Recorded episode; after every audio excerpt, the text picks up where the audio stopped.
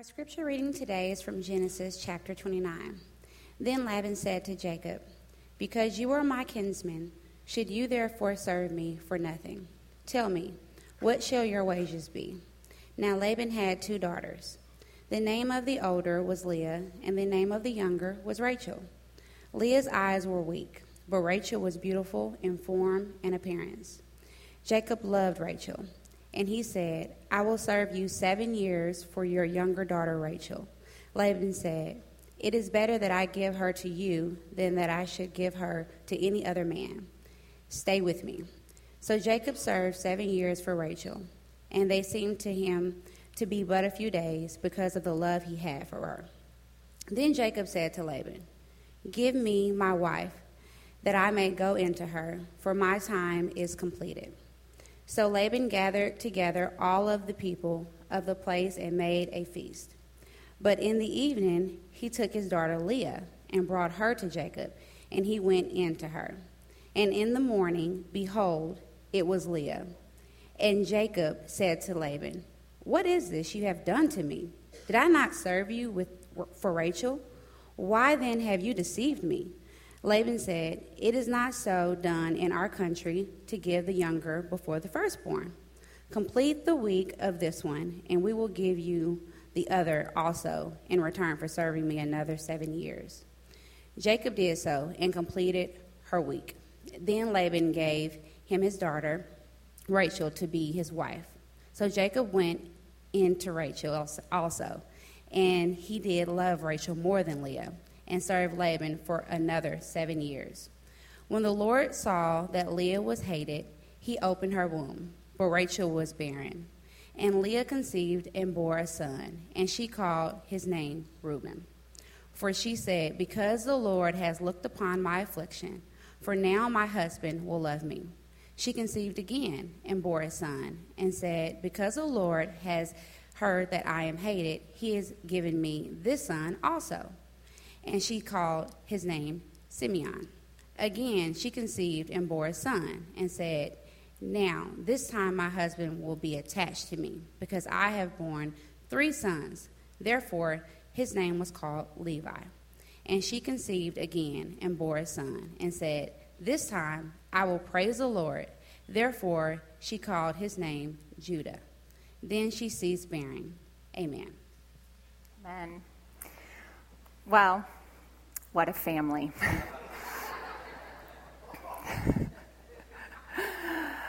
Uh, we have a lot to talk about here in this passage. We are in the middle of our series Liars, Cheaters, Thieves, and Villains. And we get to see today that Jacob's extended family fits very well into our title.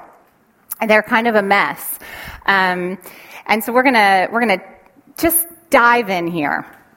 And so we'll recap first. Uh, if you haven't been here the last few weeks, we've been following Jacob and his story. And um, last week we left Jacob in the wilderness. He was fleeing from Esau, his brother, and he saw the ladder, and all those things happened. And now he's made his way through the wilderness to his uncle Laban's house, and he's looking for refuge. And he's going to find it. But what he's also going to find is Laban's family, which is, as I said, kind of a mess. So we find sisters in this story who are at complete odds. We have an uncle who tricks his nephew into marrying both of his daughters. We have a man who loves one of his wives and hates the other one. And then two sisters who end up in this sort of bizarre childbearing competition uh, that we'll talk about later. So, what do we do with all of this as believers? What do we do with this Old Testament story? Well, in her book uh, about Genesis in the beginning, religious thinker Karen Armstrong wrote that Genesis reminds us of the unfairness of love and the inconsolable pain of the rejected. And I think that's really true. When you look at these characters, you see they are really looking for love. And it's unfair in their lives, in many of their lives. And they are really fearing being rejected in one way or another. And to be really honest, if we're going to be really honest with ourselves, we're more like them than we probably would like to admit. Right? So, you could kind of think of this section of Genesis like an ancient people magazine. You know that page in People where it's like stars, they're just like us. Okay, I'm the only one who reads People here. Um, it has this page you've never seen. Stars, they're just like us, and it's Kate Hudson, like loading her groceries into her $150,000 car. And I'm like, yeah, that's totally just like me. Um, so here we have Genesis. They're just like us. We're going to look into this story and see what loves these characters lived for and how they're just like us. And so today we'll look at three, th- three loves that the characters in Genesis are living for. We're going to look at for the love of beauty, for the love of approval, and for the love of Leah. And really, Genesis starts out pretty good. If you start just at the very beginning of this story, it starts pretty good. There's this man, and he's destitute and homeless, and he arrives at his uncle's house, and he's brought in. He's brought into the family, and it's beautiful. And then in that place, he finds the woman of his dreams. It's like a fairy tale. So let's start with the fairy tale, but I promise you it's probably going to go down from there. So once upon a time, Rachel was a true beauty. She was a true beauty. The passage actually says she was beautiful in form and appearance, which is the Bible's way of quoting the Commodores Rachel was a brick house. And um, she was mighty, mighty. She is the queen bee of her village. She's the girl everyone stares at as she herds her sheep. I'm sure we can all imagine that. And Jacob is completely smitten with Rachel. I mean, he is like gaga over this woman. After knowing her for only one month, he's willing to work seven years for free for the right to marry her. Now, this is not like, oh, everybody did that back then. Okay, this was unheard of. You didn't pay seven years of wages to marry a woman back then. So that was an extreme, as it would be today. Um, in fact, this, this passage contains what I think may be the most romantic line in the Bible, and men, just take note um, of the kinds of things your wife wants to hear from you. So Jacob served seven years for Rachel, and they seemed to him but a few days because of the love he had for her. Aren't you glad your wife is beautiful? Time just flies by. Uh, you're welcome. But what kind of love is this, right? I mean, honestly, you think seven years of hard labor waiting to marry a woman, like not living together, cohabitating in seven years, but like waiting for seven years. All the cynics in the room are dying right now because apart from the movie The Notebook, we have we don't see this often in today's world. We just don't really see this kind of love. But Jacob is willing to wait 7 years for the right to marry this woman. I mean it's it's unheard of. And it's because she's beautiful. All because she's beautiful. The Bible never says it's any other reason. He is enraptured by her beauty. And beauty really is a strong force in our lives, it's a strong force in our souls. I mean, think of the effect of a beautiful sunset on you, right? Or a gorgeous piece of art. You walk into a museum and you're like, yeah, yeah, yeah. Whoa, that one hits me or of the beauty of like a newborn's little face, right? Or of a new song you've never heard, a gorgeous piece of music, and how you get caught up in the notes or mesmerized by that cute little nose and those tiny little itty bitty fingernails and you think, oh, this beauty. If I could gather this beauty, there's part of you that just wants to gather it up inside you, right? Like it's just this connection. And you think, if I could gather this inside me, I could light the world up. There is something in this beauty that is bigger than just the thing I'm looking at. That's what Jacob saw in Rachel. And Elaine Scarry in her book, which is a bit heady, I've read it, but it's very good. On beauty and being just. She talks about this kind of beauty. You can listen to her TED Talks and things if you want to. It's, she's really interesting. Um, and she talks about this kind of beauty, the way beauty transforms us. It connects us to the divine, that we behold beauty, and it actually causes us to want to create more beauty and more amazing things and do justice and good things in the world. That beauty just stirs us to greatness. She even says beauty is life saving. She said, Beauty is life saving. Beauty quickens, it adrenalizes, it makes the heartbeat faster, it makes life more vivid, animated, living worth living. And that's what Jacob's living for, for the love of beauty. He's absolutely adrenalized by Rachel's beauty. And time is just carrying him through seven years like a matter of days. It's amazing. Which is hard for us in our modern context to really imagine on a day to day basis because we've really been sold this very shallow view of beauty by our all pervasive media. We've been told that beauty is youth. Well, that's not going to last. Um, we've been told that it's certain sizes of clothing, certain numbers on a scale. For some of you, you've felt all your life like it's a certain skin color that you can't ever seem to have, shockingly. Beauty, shallow in our world, shallow. That's not the kind of beauty we're talking about. That's not even the kind of beauty that probably really Jacob found in Rachel. I just want to challenge you to refuse de- that definition of beauty in your life. Just refuse it. Just every time your dermatologist sends you something about getting Botox, just be like, no. If you follow me on Instagram, you know what I'm talking about. Um, just say no. I dare you to let your heart fall in love with the kind of beauty that our God has put in the world, in every person around you.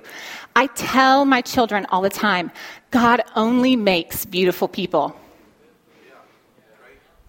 He only makes beautiful people. That's it. There's one kind of person God makes gorgeous ones.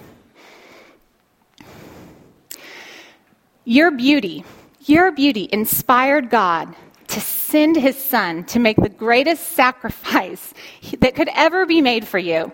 Your beauty inspired God to do that. It was you. Every time you think you're not beautiful, you're forgetting that. You're forgetting the truth. If we want to create more beauty in the world, it's actually really simple. If we want to see more beauty in the world, it just takes just pricking our, our awareness a little bit. When you're checking out at the grocery store, tell the cashier that you like her earrings. I promise you, she's going to feel more beautiful.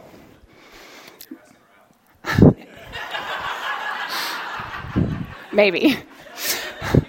Depends on who you are.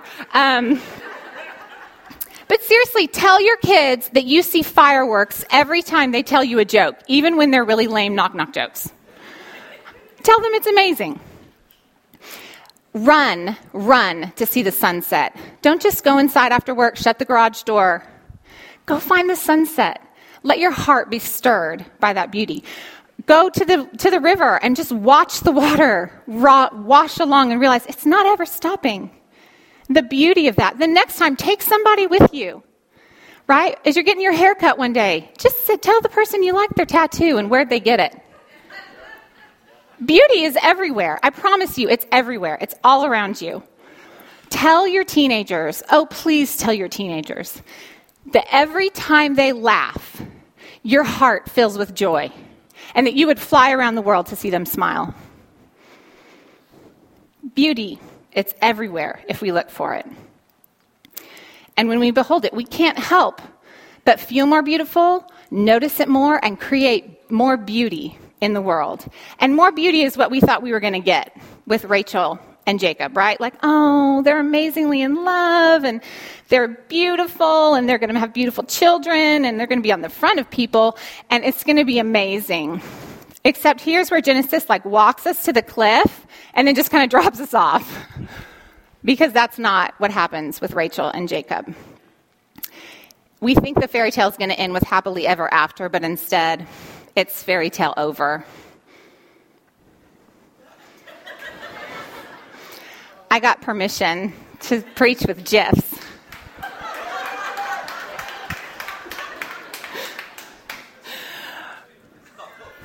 Isn't she awesome? Over.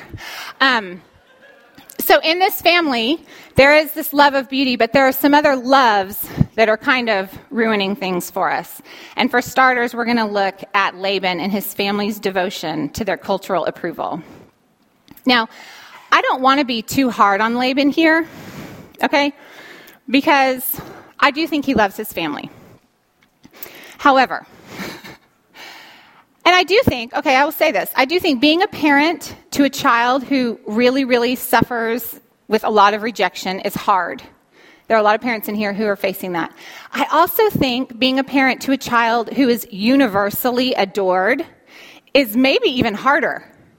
And there are parents here who are facing that. Now, Laban had both kinds of daughters. That's a tightrope that would be very hard to walk. All right? I do think he loves his family. Being a parent is just the hardest thing ever. However, he also very much is concerned about being approved by his culture. He's very worried about how things look. He refuses to have his younger daughter marry before his oldest. After all, how would that look? Right?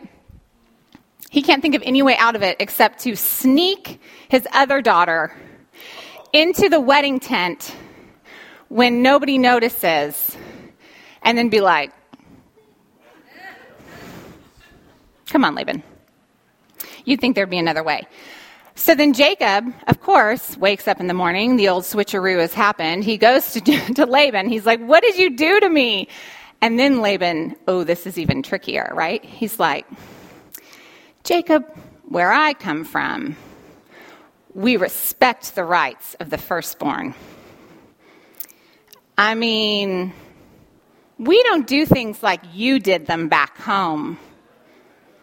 He tricks the trickster. And Jacob can say nothing because to balk at it would be the most hypocritical thing he's ever done in his whole entire life. So he just has to swallow this as, like, I guess, getting his just desserts. But we feel it, right? The shock when it says, and in the morning, it was Leah. I mean, can you imagine the horror of waking up after your wedding and realizing there's not the woman next to you that you expected? It'd be a little shocking. Poor Jacob. Jacob uses, I mean, Laban uses Jacob's past against him. He uses it to manipulate him and keep him right where he wants him. Because he has his cultural values elevated above his relationship with Jacob and with his daughters. Because you know who also knew that it was going to be Leah in the morning besides Laban? Leah. and Rachel. Because knowing if you're getting married tonight is something you should know. sort of something you should know. Rachel knew that Rachel knew that Leah was in the wedding bed with the man who loved her devotedly. And Leah knew she wasn't supposed to be in Jacob's bed. She knew. They said nothing because they had been raised in a family where how things looked was most important. They're just following their father. If Genesis had an official hashtag, which it now does because I'm saying it, it would be hashtag patriarchy fails again.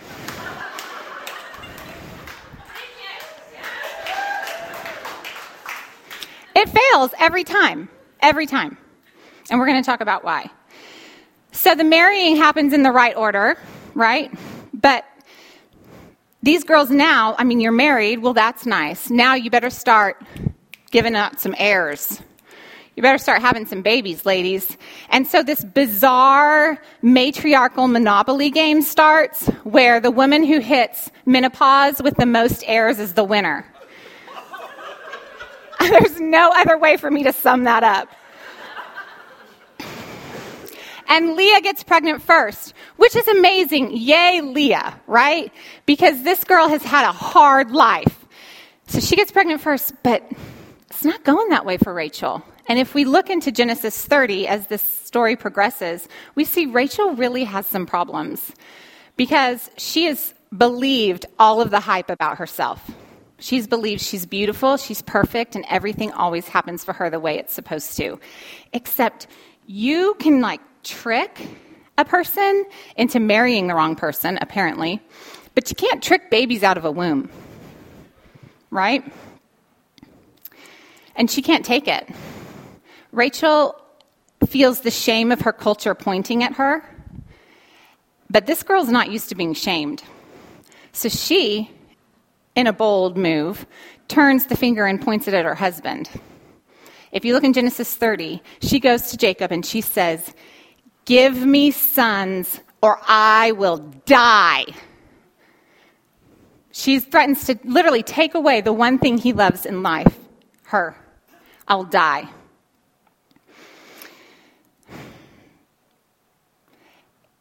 So they argue because Jacob can't understand, right? Jacob's like, but what about me? Aren't I enough for you? And all that. So she's like, fine, take my servant. Again, why Genesis? The servant thing. take my servant, have children through her. So Jacob does that. And then it gets even weirder. Like there's just babies and servants and the whole thing. it's just crazy.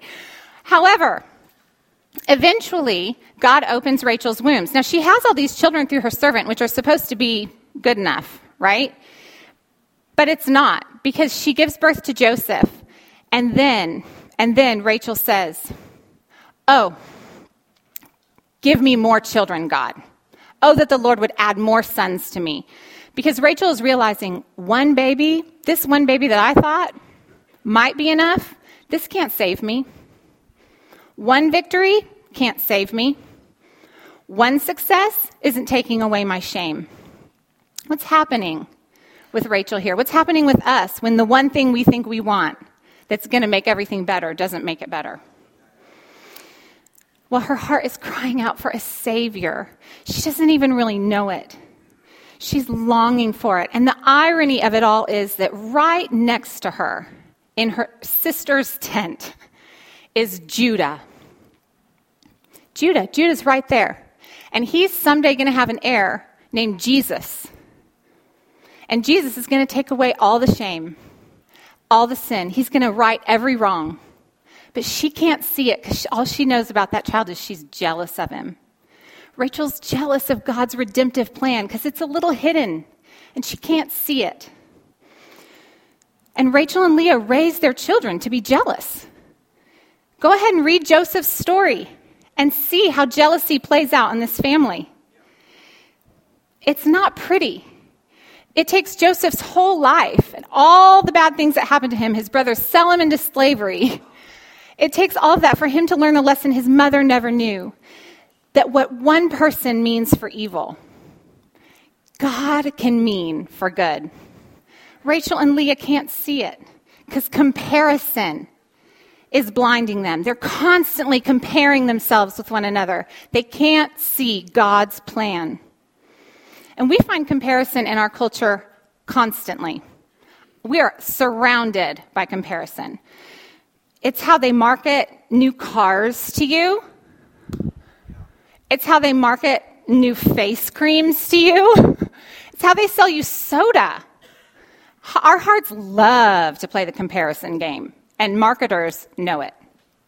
I mean, my kids are in middle school, three of them. Comparison is absolutely king there. it's king. Growing up, Teachers post grades. Why? Coaches post stats. Why? I mean, I ran college track and they posted our body fats on the wall. Why? Because they're hoping that you'll compare yourself to other people and want to get better. And sometimes it works really well, right? But the problem with comparison is one minute you're at the top of the list, and the next minute you're at the bottom which is why Jesus actually literally told us to never compare ourselves with other people. He's like, it's just not a game you're going to always win. It's not healthy. Look what it did to Rachel and Leah. But it's hard to stop comparing ourselves, and social media does not help. There are several studies. You can Google these. I was reading them last week for another thing I was doing. And um, they show that the, the more frequently you're on social media, I'm really sorry to tell you this, the more frequently you're on social media, and I'm on there a lot, um, the more insecure you will be and the lower your self esteem is. Because everybody's always putting like these shiny, happy, perfect photos out there, right? And I know that this is true because it's totally happened to me before. A few years ago, I reconnected with a friend from high school, hadn't seen her since I was 18, don't live in the same state, haven't had a word of conversation with her, but you know, of course, oh yeah, well, let's be Facebook friends. So, so I start scrolling through her feed. And I promise you, this woman is always perpetually on vacation. I'm like, she's snorkeling in one photo. She's like climbing a mountain outside of, you know, Seattle in her perfect Lululemon. Um, in one picture, she's actually riding a bike with a basket on the front. This is every white woman's dream. Riding. riding a bike in the Pacific Northwest with a basket on the front and like smiling like she's in a toothpaste commercial. And I looked at these pictures and I was like, my friend from high school is living my dream life. if only I could hike a mountain in $200 leg, uh, yoga pants, my whole life, all my problems would disappear clearly. And you know that I, of course, am scrolling through the feed in my kitchen in nasty, dirty sweats, haven't showered in three days. My family's grouchy because I'm making spaghetti again. Comparison game's not good. It will make us envious. So, how do we kill comparison? What could Rachel and Leah have done? I'm going to tell you what kills comparison right now. Cheer for the people around you. Cheer for them when they get their another vacation.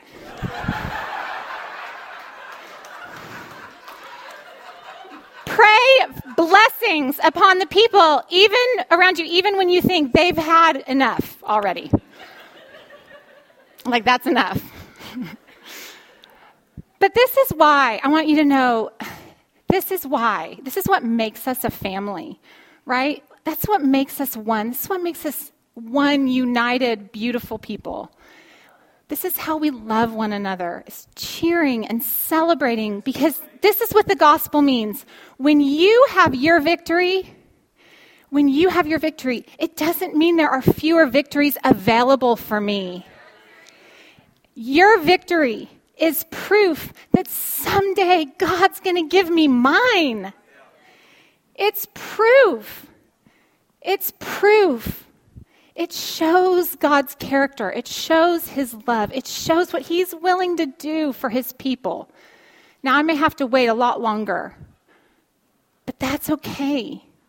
That's why Jesus told us to be patient and endure. And for the record, I just want you to know God isn't comparing you with anyone. No one. He compares you with no one.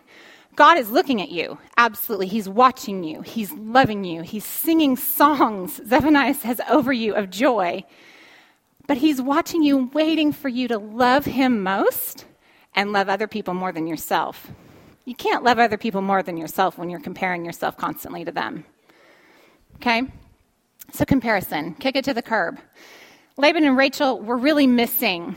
They're missing a proper understanding of God's love. They, of course, did not have the gospel like we do. And his sovereignty. They have no idea God is sovereign in all of their lives. And they loved the approval of their culture most of all. But there were other things missing in this family as well. And as I was reading this, I, of course, could see that just a short list. I made a short list kindness, mercy, forgiveness, trust, for example, are all missing in this family. all very good things to have in a family. Um, but I really felt, I felt, felt, I'm a feely person. I was like, something else is missing. What is it? Something's kind of sucking me into this story, like there's a vacuum. And then I realized no one loves Leah. No one wants Leah to love them back. There's a vacuum around this woman's life. Jacob wants Rachel to love him back. Uh, Laban and Rachel want their community to love them. Leah wants Jacob to love him, but of course that's not happening. And so we're missing a hero, someone who will love and save Rachel, uh, Leah. But who wants to love the outcast, the ugly, the forgotten? Who would do that? Who would do that? So I told you earlier that there's this unbelievably romantic line, maybe the most romantic line in the whole Bible, about Jacob and Rachel. But there's an incredibly romantic line about Leah. But you really have to look for it. And it's this When the Lord saw that Leah was hated, he opened her womb. please make no mistake about it. God adores this woman. He absolutely can't stand it that she's hated. He sees her, he values her, he loves her, so he starts giving her sons just to try to make her happy, right? Just to show her, to show her that he loves her. But of course, Leah, with the first three sons, she really thinks God's giving her sons so that she can win her husband's heart. She, she has expectations on those children that are beyond what they could ever fulfill. There's a whole message in that. But God hasn't blessed Leah so she can beat her sister. He hasn't blessed her so that she can be approved by her culture as not being barren. He didn't give her sons so that Jacob would love her at last. God gave Leah sons because he loved her first. God always blesses you just because he loves you first. That's why God opens his hand to us and gives us his love. So, Augustine once said this about God Our hearts are restless until they rest in you. And Leah's heart was really restless until she bore her fourth son. Leah gave birth to Judah, and she said, This time, this time, I will praise the Lord. It's like this huge exhale in the narrative. You get to this point, these sisters fighting back and forth and all this, and then this time, I will praise the Lord. She names that baby praise. Judah means praised. She names her baby praise, and that praise baby will someday have, have a baby who has a baby who has a baby who has a baby who's Jesus. From that one line comes the Messiah because, maybe because, maybe solely because this time Leah praised the Lord. And oh, Leah, you can stop trying so hard. We're so happy for her, right? Like, you don't have to try so hard to be loved. At long last, one of these broken people knows that God loves them. It's incredible. It's a miracle. It's amazing. The whole miracle of Genesis is wrapped up in this moment that from this one broken, fractured, screwed up, dysfunctional, wacky, weird ah, family, from this one broken family, God will someday mend every broken thing. He'll someday pick up all the shattered pieces that include me and you and make it a mosaic, right? He's going to make something beautiful out of all the broken bits through this one praise baby. Romans 10 says, For there is no distinction between Jew and Greek, or black and white, and brown, or male or female, or uh, we could list them all, right? There's no distinction between people. For the same Lord is Lord of all, bestowing his riches on all who call on him. For everyone who calls on the name of the Lord will be saved. Hey, Jacob, guess what? We all get the birthright of the firstborn son, God's son. Oh, Rachel. Hey, girl. We all get to be beautiful. We all get a full measure of God's beauty. Laban, you do not have to try so hard to match make well with your wacky ways because we all get to be the bride of Christ. In the gospel, all these things are made right. It's amazing. It means that love wins in our lives.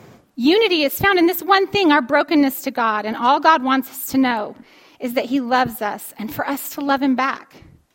That's really what the whole Bible's about. Jesus gave us the best underdog story in the whole world. I mean, it's the most incredible story ever. The beauty of the gospel is the same kind of beauty that some of you, maybe not me, but some of you find in that last minute buzzer beater when the underdog beats the number one ranked team. Right? Yes. We love that. I do. It's like Remember the Titans and Rocky and every other sportsish movie I've had to watch.